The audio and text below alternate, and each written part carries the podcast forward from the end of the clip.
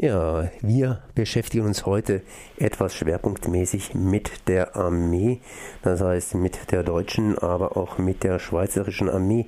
Die Schweiz hat ja bis jetzt noch eine Wehrpflicht und da werden die jungen Männer eingezogen, um fürs Vaterland, sprich den Kanton oder was weiß ich, zu kämpfen. Ich bin jetzt verbunden mit Serena Parzen von der Gruppe für eine Schweiz ohne Armee. Hallo. Hallo. Ihr seid ja hier gegen die Armee, beziehungsweise ihr wollt eine Schweiz ohne Armee haben. Und da gibt es natürlich auf der einen Seite die Wehrpflicht, auf der anderen Seite die Berufs, ja, die Berufsarmee und auf der anderen Seite, wenn man an die Schweiz denkt, natürlich auch die Volksabstimmung. Und da läuft ja wieder was bei euch in der Schweiz. Das heißt, am 22. September werdet ihr zur Urne gerufen, um etwas unter Umständen zu beerdigen. Das heißt die Wehrpflicht in der Schweiz. Wie steht es jetzt damit mit der Wehrpflicht in der Schweiz? Ähm, in der Schweiz haben wir als eines der einzigen europäischen Länder immer noch eine Wehrpflicht. Ähm, am 22. September lassen wir dies, das, die Stimmbevölkerung darüber entscheiden, ob wir die auch weiterhin aufrechterhalten wollen oder ob wir diesen Zwang nicht auch endlich begraben wollen in der Schweiz.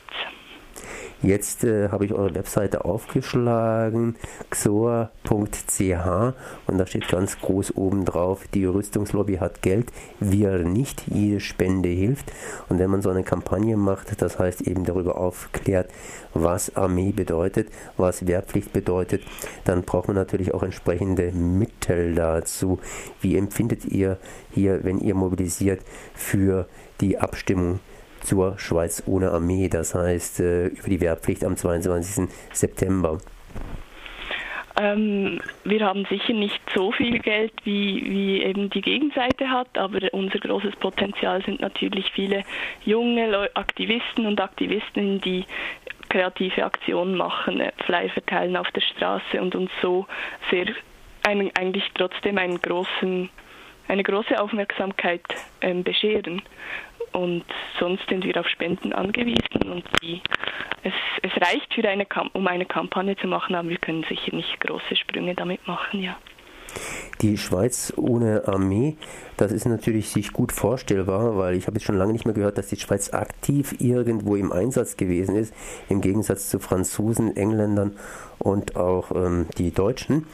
Ähm, ja, die Schweiz ohne Armee. Zu was braucht denn überhaupt die Schweiz eine Armee? Ich meine, ihr gebt natürlich Informationen, ihr gebt hier Argumente heraus für eine Schweiz ohne Armee, aber da gibt es natürlich auch die sogenannten Gegenargumente, das heißt Leute, die dran festhalten wollen. Genau, vielleicht zuerst mal, also um, im September entscheiden wir nur über die Aufhebung der Wehrpflicht, das heißt die Schweiz hätte danach nach wie vor eine Armee.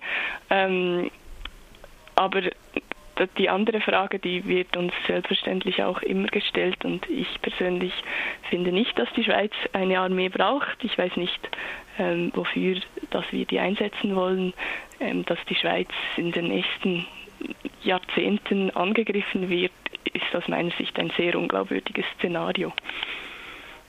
Jetzt gibt es allerdings Leute, die sagen, die Armee ist unbedingt hier unverzichtbar, vor allen Dingen eine Wehrpflichtarmee, darum geht es ja genau. Mhm. Das ist ja der Garant praktisch für ja, Demokratie, dass da nicht irgendwie zum Umsturz kommt, wobei natürlich die Schweiz entsprechend etwas basisdemokratisch, sprich mit Volksabstimmung und so weiter, sehr stabil aufgestellt ist. Mhm. Aber trotzdem, das ist ja sozusagen der erste, das erste Steinchen, das geworfen wird gegen diese Demokratie.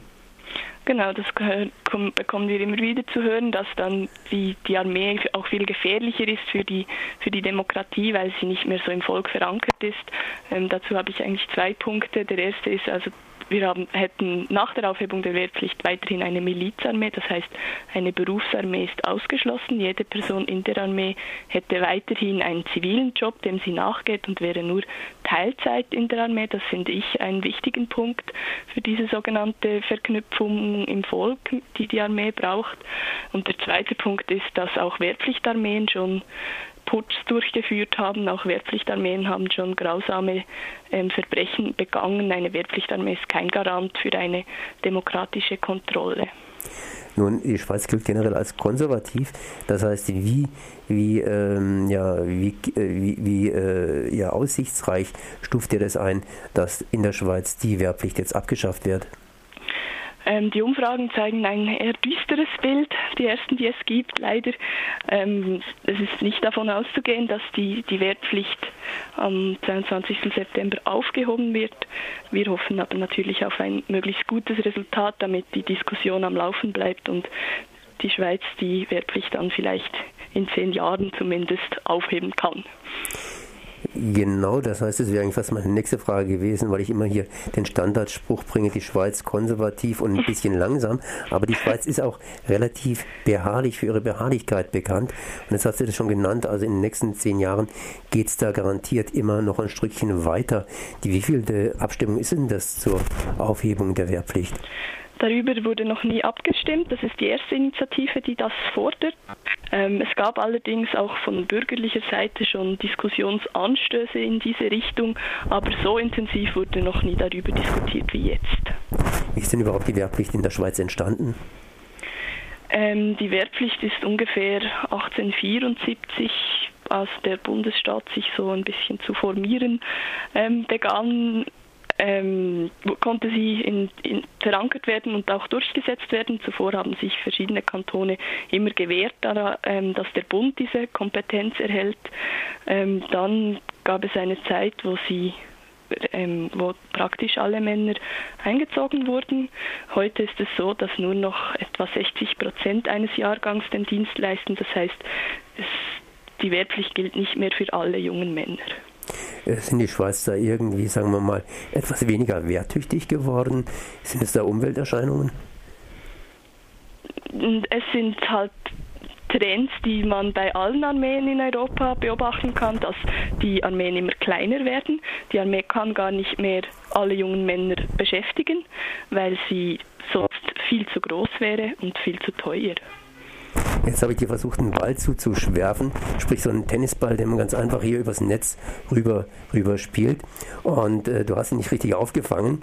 Das heißt, der ging okay. wohl ins Aus. Aber ähm, ich glaube, den kannst du mir jetzt ganz einfach zurückspielen.